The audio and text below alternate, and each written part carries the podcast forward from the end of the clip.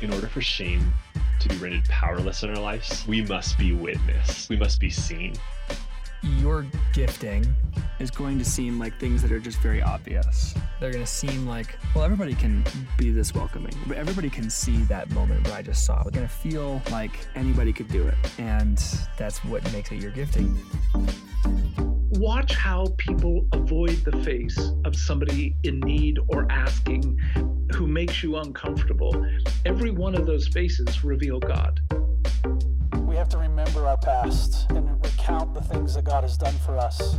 And then that gives us faith to keep going to where He wants us to be. All right, 10 a.m. Mountain Standard Time, Colorado. We should be going live here, Blaine. Hey, everybody who's tuning in. Uh, nice to be doing this from the road. Um, nobody commented on that. I was like, actually expecting more anyone to maybe give me some grief for not fully disengaging for vacation. But I have clearly a sense of like duty and obligation. But when I say the first Thursday of every month, we're live streaming, that means we're live streaming.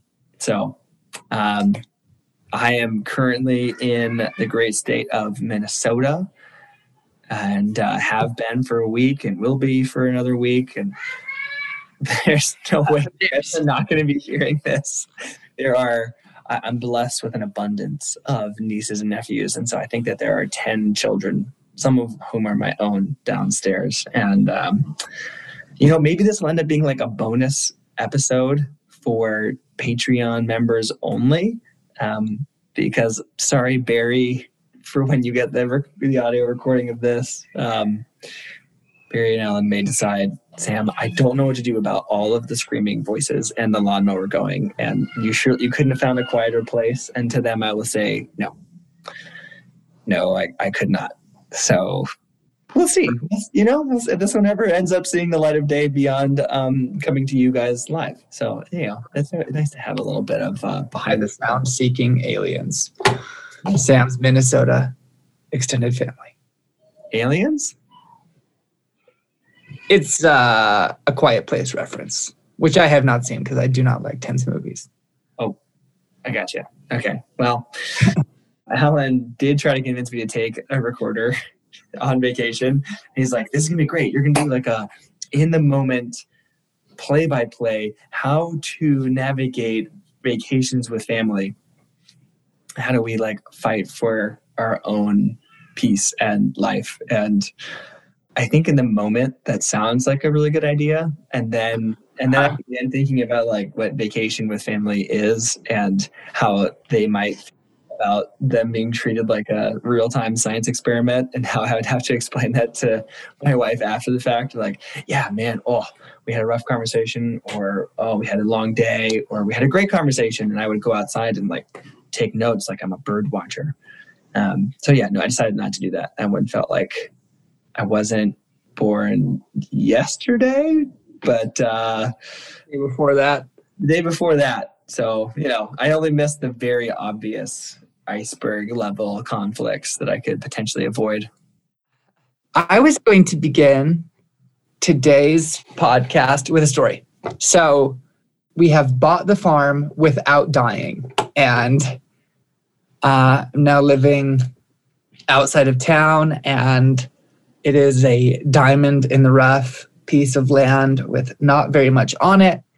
And we have been working kind of round the clock to first make the house operational, habitable, and then to solve some quick issues. Like, you know, when you move into a new house, it's like, what is causing immediate damage to the property? And can we just triage that? Can we stop the bleed? And then we'll make decisions about what we want to do. And the pressing uh, threats to this property are that it's eroding before my eyes because most of the buildings don't have gutters and there's no earthworks of any kind. So, like, water runs off the house, falls right onto the kind of you know uh, the raised pad on which the house was built, which is road base and fill dirt, and it just washes it away down the road. So there was a storm last week, and I was like, I'm going to use this storm as an opportunity. I'm going to go outside with an umbrella, walk around, and just see what happens to the property when it rains. Yeah, Uh, what an opportunity. and I was like walk, taking a lap around, and it was like I was watching on the side of the garage the dirt just get like swept away. And after the storm, I could see more of the concrete pad that the garage was on, and it was like, okay, today's task: learn how to install gutters. So like real time jumping from pressing need to pressing need. yes, tyranny of the urgent. And I stepped out on the porch in the middle of this several days ago, and we are quite a ways out there in the country. And there's a cattle ranch on the other side of the road, and I saw this massive something moving on a distant hill, and went, "Are, are those cows? I don't think so." And I'm like squinting, looking, you know, making eye binoculars, trying to figure out what this is because it was pretty far off. And all of a sudden, I realized it was a herd of elk coming down into this alfalfa field. And elk are about the last thing that I expected to see. like out east of town and kind of the rolling. Bull wandering out of the woods with political signs. I mean, on, be more creative. Bet there was other things you would least expect to see. So if I had your brain, I would I would probably push the envelope a little bit. But you know, it's like antelope, deer, birds, uh, certainly not elk and pygmy And there was this panic moment of, oh my gosh, I have to get everyone to see this right now. You know, run inside. "Ah, Emily, stop what you're doing. Come outside. And being like, this moment, do you see where I'm going here? Nope. Leading up to this moment is too much to bear until someone sees it with me, until it has a witness. Can I get a witness? Yo. Yeah, yeah. Is that an old DC Talk song, I think? Honestly, um, I'm not taking another musical risk this episode because I've We're done living, we're living, we're living in extreme day, day, day, days. Yeah, that, that sounds spot on. Tie that one together, the elk and the rainwater. Like you, it was the rainwater just to set up this scenario of what life. yeah, that was to um add to add texture. No, it was like so there I was in the just kind of in the middle of nose to the grindstone, and then something happened that got my attention. Yeah. And it was awesome and a great moment. And it introduced the interesting burden that something noteworthy introduces when there's no one else to see it. Yes, totally. Oh, I I know I know this feeling. I know the feeling of of sharing things. Susie and I uh, have a term that we call eternal moments.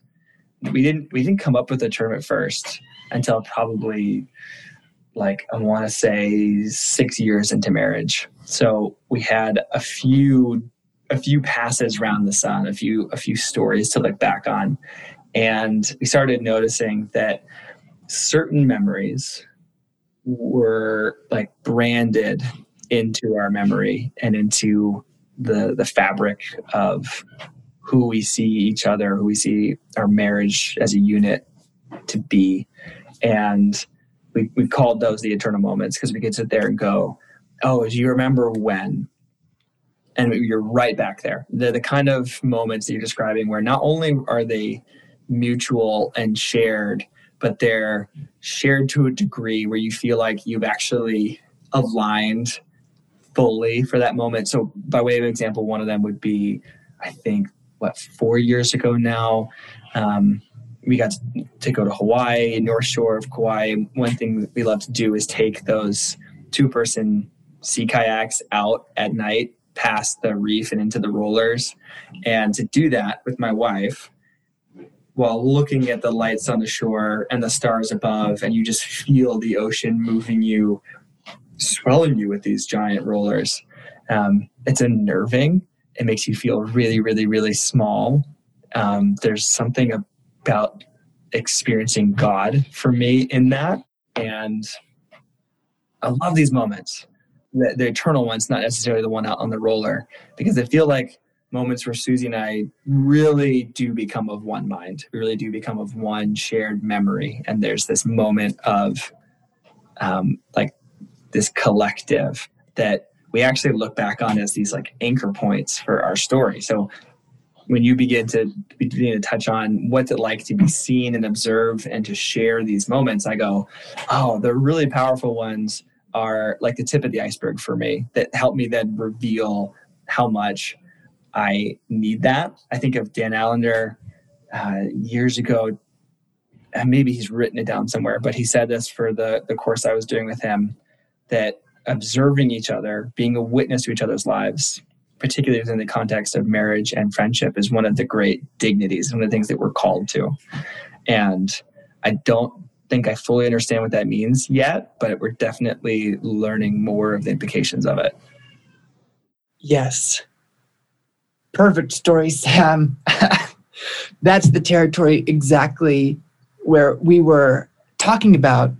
That's the need. Those stories are such pivotal moments.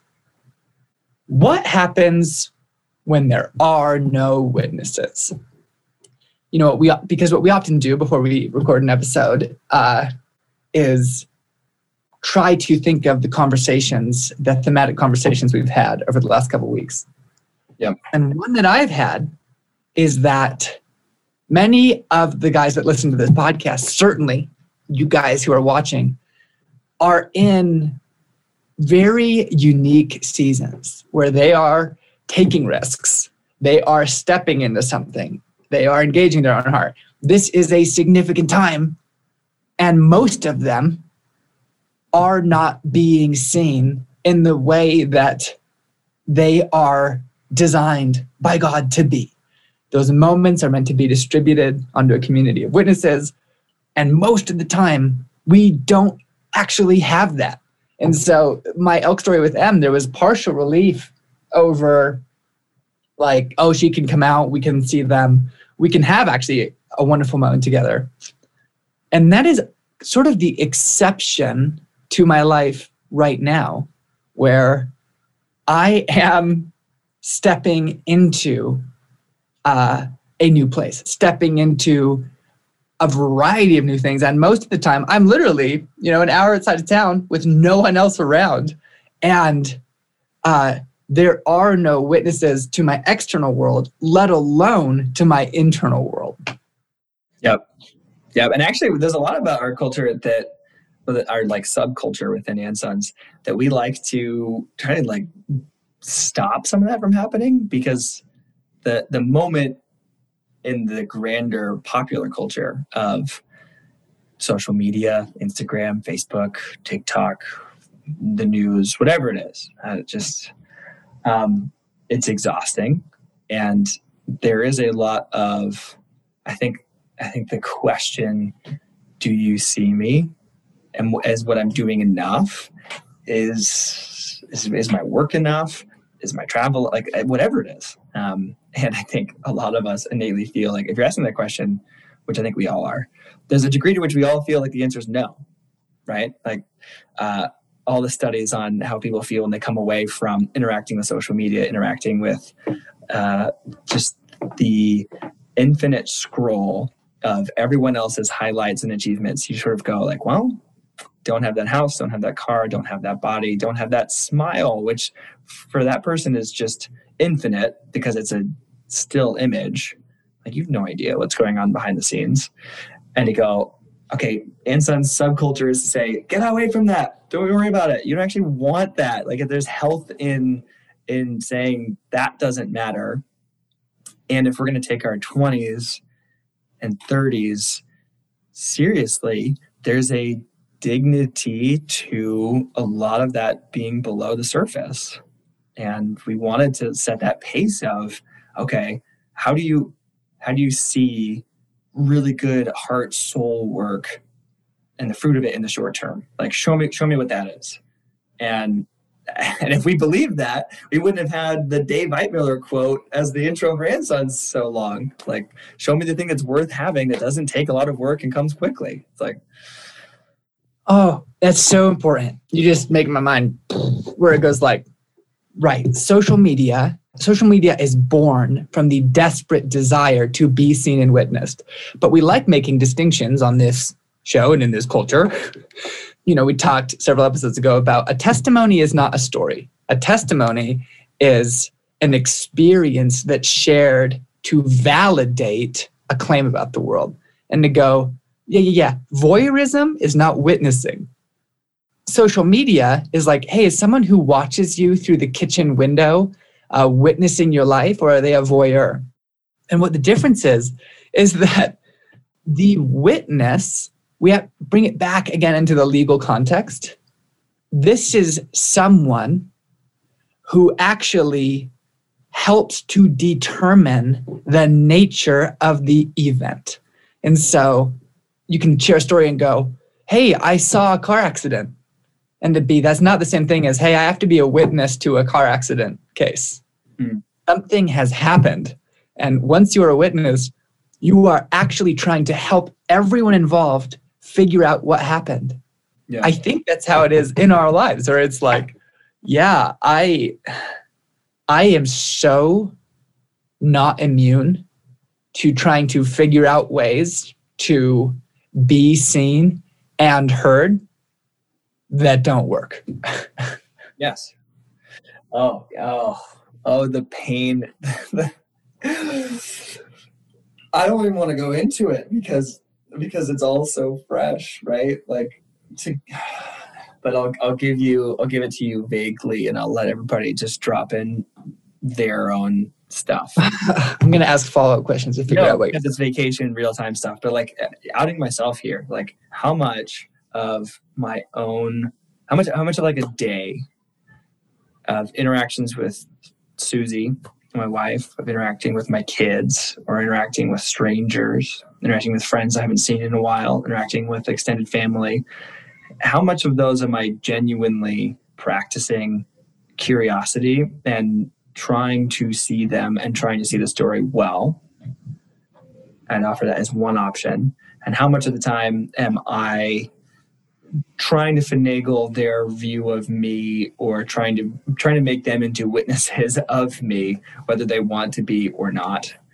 Oh, too Um, real. that one that's just like uh, I'll let you all um, have your own answer to that because like I would hope it's not all the time, but I feel like the pull that I felt when I graduated my undergrad 150 years ago now.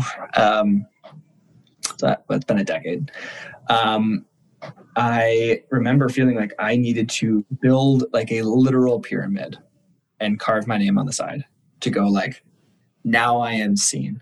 Now, now you can. Everybody can be a witness and, and like force that on everybody else to be like, here is what Sam Eldredge has done, and I don't feel that same urge anymore on the grand, but I'm wondering just how much I feel it on like the small, where I'm inviting other people to try and see things from my perspective. And I'm in like this trajectory of, um, you know, going to school and and wanting to be able to offer the the, the gift of listening and counseling and, and therapy to others, and yet I'm aware of how many conversations with Susie where I'm trying to get her to see it from my perspective.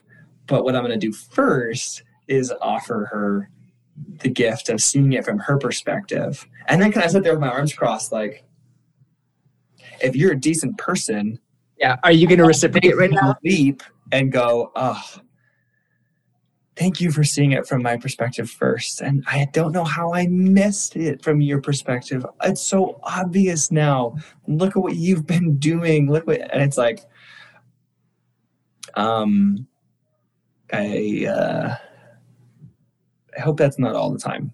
Um, but I'm aware that it is, it is often, right? If I don't feel like I have that witness up in the stand going, I see you, I see what's going on, I hear, I see the story, I see what's happening. Um, I might try and take somebody and throw them up there, whether they want to be there or not. Be like, hey, this is what's happening. You need to listen. You need to see me. And there's a lot of tools to get them there. Yes. Oh my gosh. One, we have this need to be witnessed. And witnessing is not voyeurism. Witnessing is someone helping us figure out our own life. When it's not met, it hurts. And you're talking about like, oh man, I do those things. I think one of the one of the predominant ways that my desire to be seen and heard expresses itself is actually just in low level resentment if I don't pay attention, if I'm not careful. For sure. And and why is it that when someone is telling me something about their life, I'll feel this weight come into my shoulders and Yep. go, it is embarrassing but real to say that the weight is, why didn't you ask me about that? I have a ton to say about that. Only people would listen to me. Their lives would be so much better. Oh, it's for real. Um, here's an unwitnessed area for me is having Jesus, which I'm, by the way, we're not trying to force anyone to be witnesses here. I'm going to give an example. But one of the things is like, uh, has been an invitation from God to really find God. Uh, one place that I do, which is reading about the ancient world. and so often recently, when I'm listening to other podcasts, I'll start to feel kind of sad uh, because, uh, you know, the interesting thing is like, guys, if you think that having a podcast scratches this itch, it doesn't. Because if I treated it as my place to be seen and heard all the time, you would hate it, rightly so. It would be nauseating. Yes. And there are things that I would love to be heard talking about or to share that don't have a context. So when I hear another podcast and I feel like they get to talk about those things, I'm like, why don't I get to be a part of that? Why can't I be on this? You should talk to me. And there, there's real pride involved, but not only. Like there is also the, it looks like you're getting what I really want, Mm. which is to have someone like admiration is surrogate love, right? And I was like, I want to be admired, but underneath the admiration is like, I want to have someone see the reading that I'm doing and go, way to go, Blaine. That's it.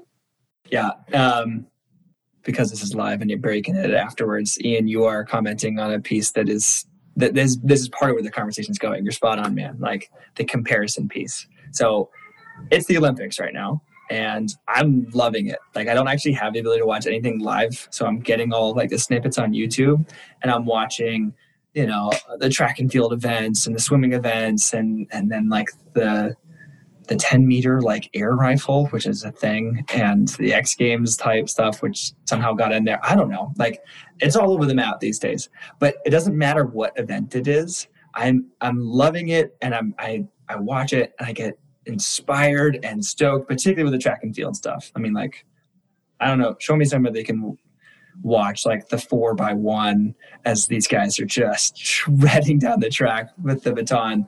What Yeah. it does for me is I go like, oh, that's awesome. I wish I could do all of these things the same at the same level.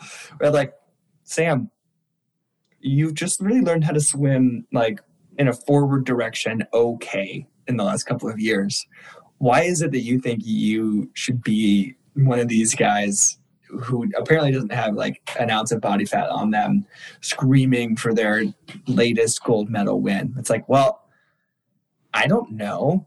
But I was just chatting with uh, our buddy Scott Morin the other day, talking about how this got into like our love of triathlon is one part rhythm and this structure for health and finding joy, and one part identity, and another part massive comparison of like, I every time I go to do a race, I have a conversation with the people I'm doing it with, and I'm like, it goes like this I'm just gonna have fun. And and then I get on the start line and I'm like, I have to win. And I don't like I, I don't know where that jump gets in, but I finished and I've gotten several um, 16th places out of 17 and several fourth places out of 30. And the fourth place ones make me so mad. And Susie will be like, you're a dad. You work full time. You do this on the side. Your bike isn't even a tri bike. You have bolt on aero bars. You, you, you're mad that you didn't podium? I'm like, well, yeah, because they did. And clearly, if they're they're seen standing up there, they have X. There's always going to be somebody better, even for the people in the Olympics. Because even if they've won gold this year, did they break the Olympic record? Did they break the world record? Are they the highest of all time forever, or is that that need still going unmet?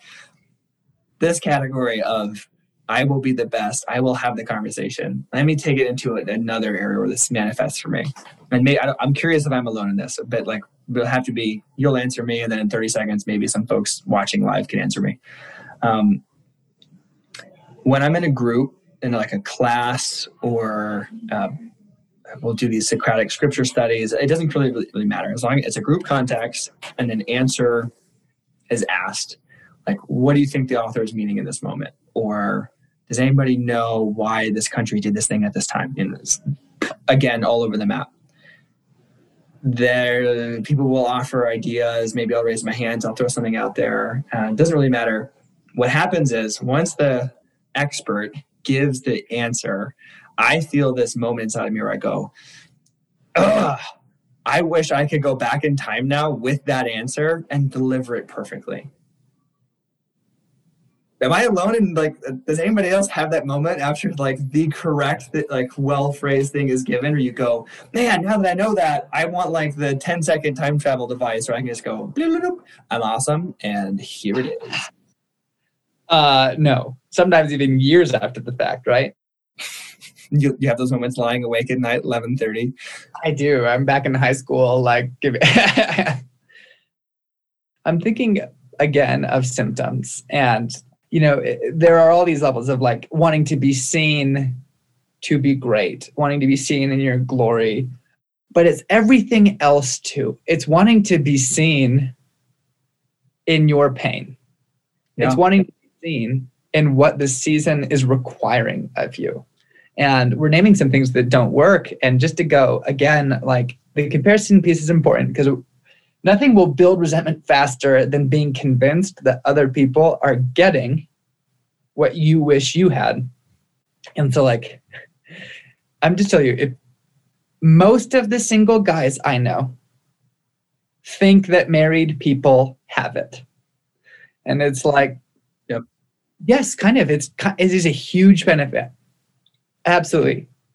And also then marriage becomes, you know, one of the most intense things that you do and no one sees your midnight conversations with your wife. No one sees the the successes and the failures. And the effect i, I just know like drop some first names but like uh i know that michael you are chasing a dream and it is crazy. I know that some people have very revealing first names. But I'm like, I know that some people are going to school. I know that some people are suffering and that nobody gets this on this side of eternity perfectly. And no one gets it fully apart from God. And I think that the main effect in me is bone deep exhaustion, mm. where it's good yes, there's a there's there's a weight to positive experience. and you have to come see these elk. Then there's certainly a weight to the, whoo man, uh, there's certainly a weight to negative experience. There's certainly a weight to risk and to long suffering. There's a weight to the uncertainty of our seasons. And right now, I feel it build up. I feel the fatigue of not having someone come in to be a witness to help me figure out the nature of my season, to see how I'm doing and be a part of it. And it expresses itself as deep fatigue. Yes. Yep. I'm thinking of like how we always, it's a little, it's not the comparison podcast episode part 400, you know, but there's, there's an element as you're naming in the marriage piece where the single guys I know look at um, the married guys I know as having the answer. And among the married guys, they they seem to even be pointing at other marriages and having the answer um, if it's not easy. And I have yet to meet somebody where the marriage is completely easy. Our- yeah, or some other factor like the money that another marriage has, or the school that another marriage has, or the house that another marriage has that makes their marriage work some magical way. easier, better, more loving. They're probably having more sex. Their metabolism is just faster. Um, for for some reason, they have something that's easier and or better. Usually both, and you, whatever it is. And I'm just I'm struck by like um, one of like the great aches and problems with, and therefore a lot comes of this. But it's actually really beautiful as we reach for connection but one of the great aches and problems is like we all are just trapped in our own minds. We use the same words, but do we mean the same things when we say them? And I would say, speaking of like the most intimate relationship, my marriage, certainly not. I will I will say a sentence and I will think it means one thing, and Susie will hear something completely different. And I'll be like, "Well, why don't you why don't you think of the memory that I think of when I say the, this word? Why don't you feel the shame that I feel about the thing when we drive past that place? Nobody's going to feel it. Nobody's going to be like in that moment, which is why I love those eternal moments so much, where everything else falls away and it does feel like we get to just finally like really be seeing eye to eye for a, a blip, and then go back to this this life of like kind of trying to piece it together, kind of trying to be like, it's like we're doing a puzzle, but like the other person has pieces and they're trying to tell me how to do it on my side and we can't see their side. And when I'll meet with a, a guy trying to talk about marriages, again, we're, we're using the same words, but I don't have 24 7 eyes on their marriage. I don't want to and therefore it's even like hard to learn about what the pain is really because when people come over i certainly put on my best face. I put on like we're good we're fine unless it's a closer relationship and i'll open the door to this is hard or this has been a tough season or this is a new area that god's calling us into. And even in that even in that raw honesty there's a little bit of like but do you mean exactly what I, do you understand exactly what I'm saying? Do, do the words mean what I am what I'm meaning to you? And probably not. And so there's there's this whole swirl of like, um, in in some senses, I feel very isolated, even in the places where I feel a lot the closest relationship, because because even there I feel that exhaustion, that bone deep exhaustion that you're naming of, um, oh, you still can't fully see the world, the, the pain, the, and therefore you can't fully witness me as I want to be. And, and that creates some really deep longing and some really deep exhaustion and some really deep, like, I don't, I don't want to then therefore like give up in the, in the sake of those really those really intimate relationships and go, ah, well, since it isn't possible, like I'm gonna stop trying and I, am gonna somehow uh, cauterize that ache to be seen, because I think what it's actually pulling us towards is the space in heaven that we're meant to be at, where I see you, I know you, I know where you are from. It those eternal moments become not just little blips, but they become our lived and shared experience in this space to explore them. And I don't like longings that can't be met because a lot of things that want to say, ah, hey, try and solve that for you. Yeah, I don't like longings that can't be met. That's a quote. Uh, hashtag AdSense Magazine. Volume seven. It's a longing that can't be met. However, and the however I think works in order. However, you cannot abandon the portion that's available through people. We've done podcasts on Ebenezer moments, we've done podcasts on rituals of celebration. There are ways to witness partially, there are ways to be seen partially. I invited some guys over for a cigar after my last full time day at Wild at Heart and just went, "Hey guys, um, I'd love to have a cigar to mark the experience," and it was partial. Not everyone was free.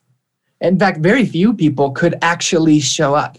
And hey, sorry, I've got an hour, and for me to go, I'll take it. I'll take it because I know already that it's not going to work. And so to go, don't stop trying for the part that's available in relationship.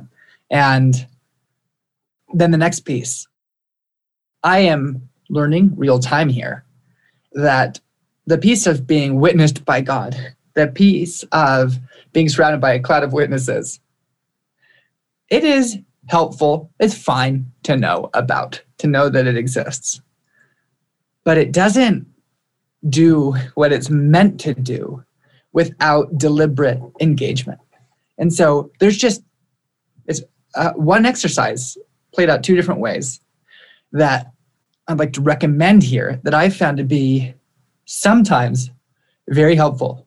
And in fact, when I've it asked some some of the men in our church about it recently. It's been enough to make them, you know, look away, blinking at tears, being like, ha, ha, ha, don't ask that question. But to go in, and here it is.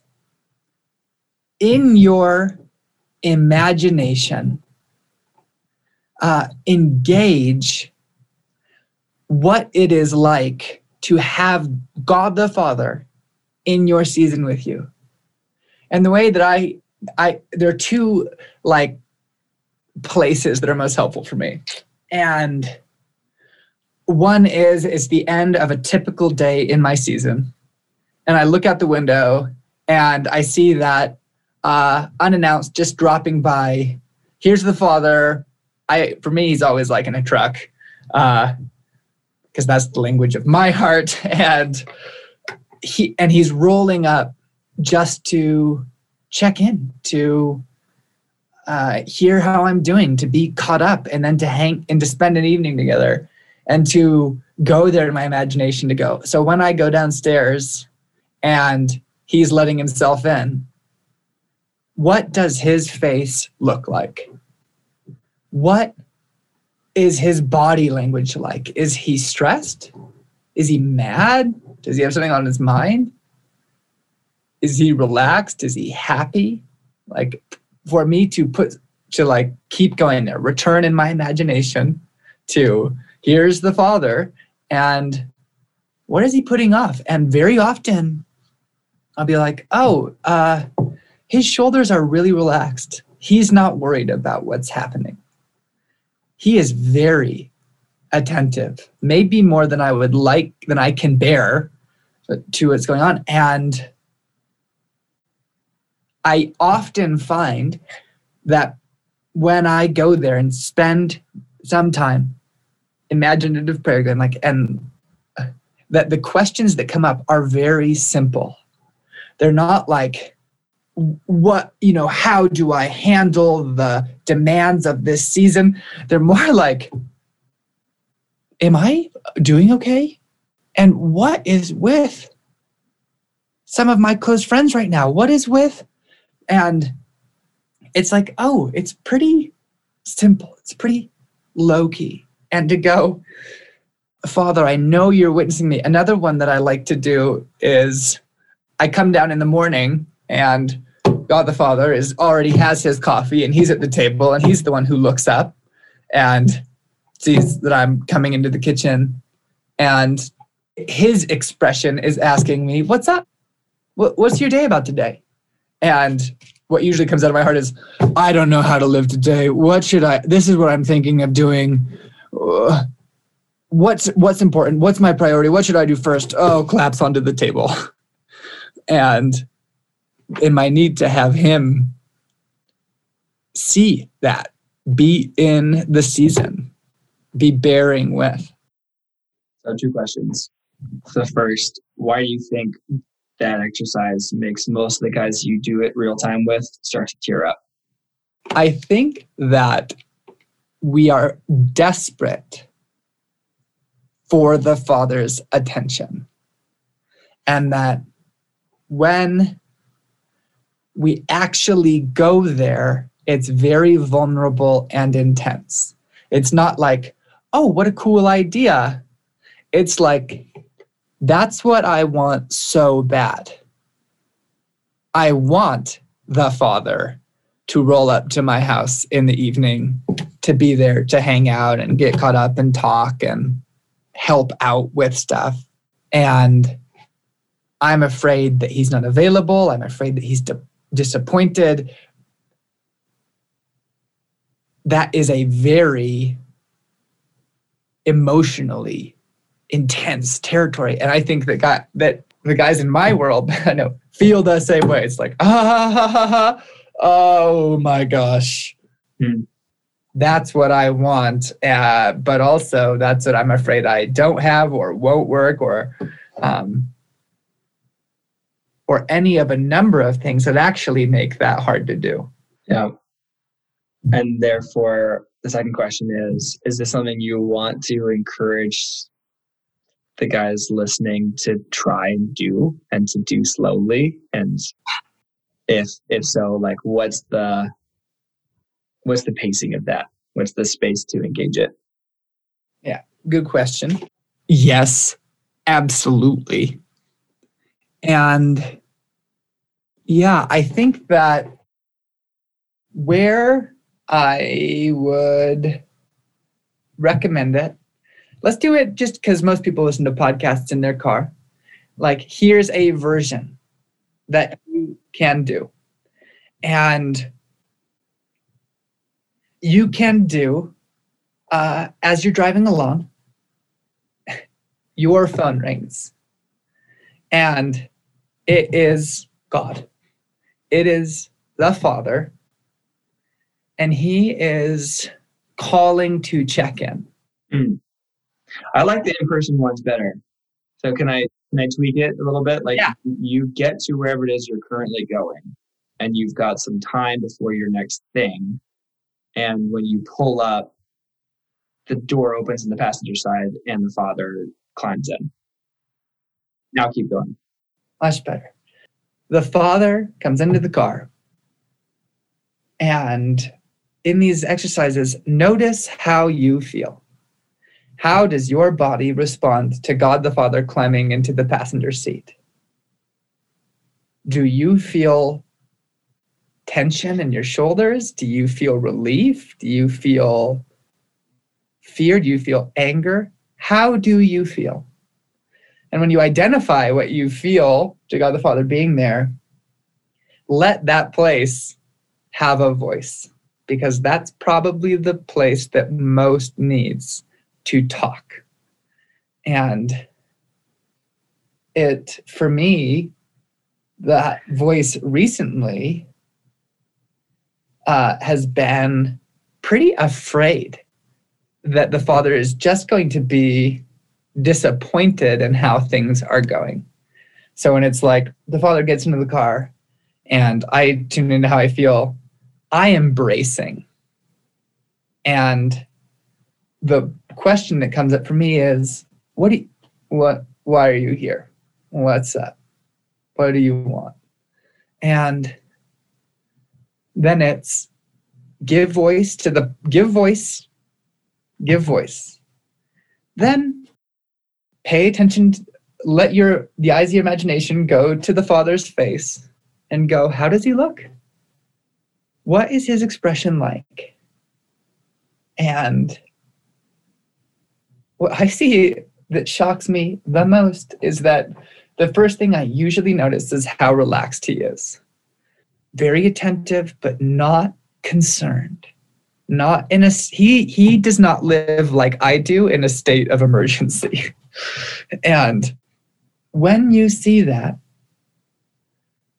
what is he there to ask you? And usually that will just come up. What is he there to ask you? Is it, how's it going? Is it just good to see you? Is it just, where are you headed? And when he does, let your heart ask the next question. Ask the question that you find your heart asking back. And I think that for me, the question is often in this season is this going okay? What is the deal? Am I on track? What is happening? And then go, Father, speak to that. But respond. What does he say to that? And then at the end, just sit for a while. Take a full minute or two to feel what it feels like to have the Father be with you in your car. What does how does the atmosphere of the car feel when the Father is in it? And as you can, let the different layers of you kind of sink into that. Like when my body finally relaxes, I'm able to let my soul tune into the Father's here. And I'm let I'm able to slowly let relaxation come into my soul. to let the relief of, oh my gosh, you're really here come into my soul. And I'm able to tell myself, this is real. This is real. Let this reality of God being in this season with me saturate me. That's good. I think it's an exercise that I want to try and do as well. And I'm aware, maybe this is old hat for you listening, but maybe it's maybe it's not, and it feels it needs needs to be stated. Um, we have learned God mostly through our parents.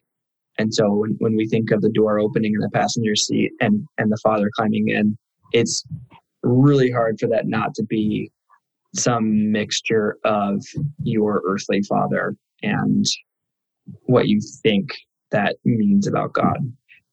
And so that's also a category of I'm aware of it for myself. It's like, oh, you're God, but you're also dad. And I'm like, I'm I'm already doing the war of, okay, Jesus points to a lot of ways that you are a really good father, and yet we're we're back in the deep waters of the performance disappointments. Who who am I having a conversation with? Do I really feel like you've been watching me, or have I just been letting you down because I haven't done it to your standard, whatever that might be? So as you do this, be aware and as much as you can, if you are aware, and once you are, try to disentangle that relationship of your earthly parents from what is true of God the Father and and what was communicated through the being of Jesus and what Jesus pointed to.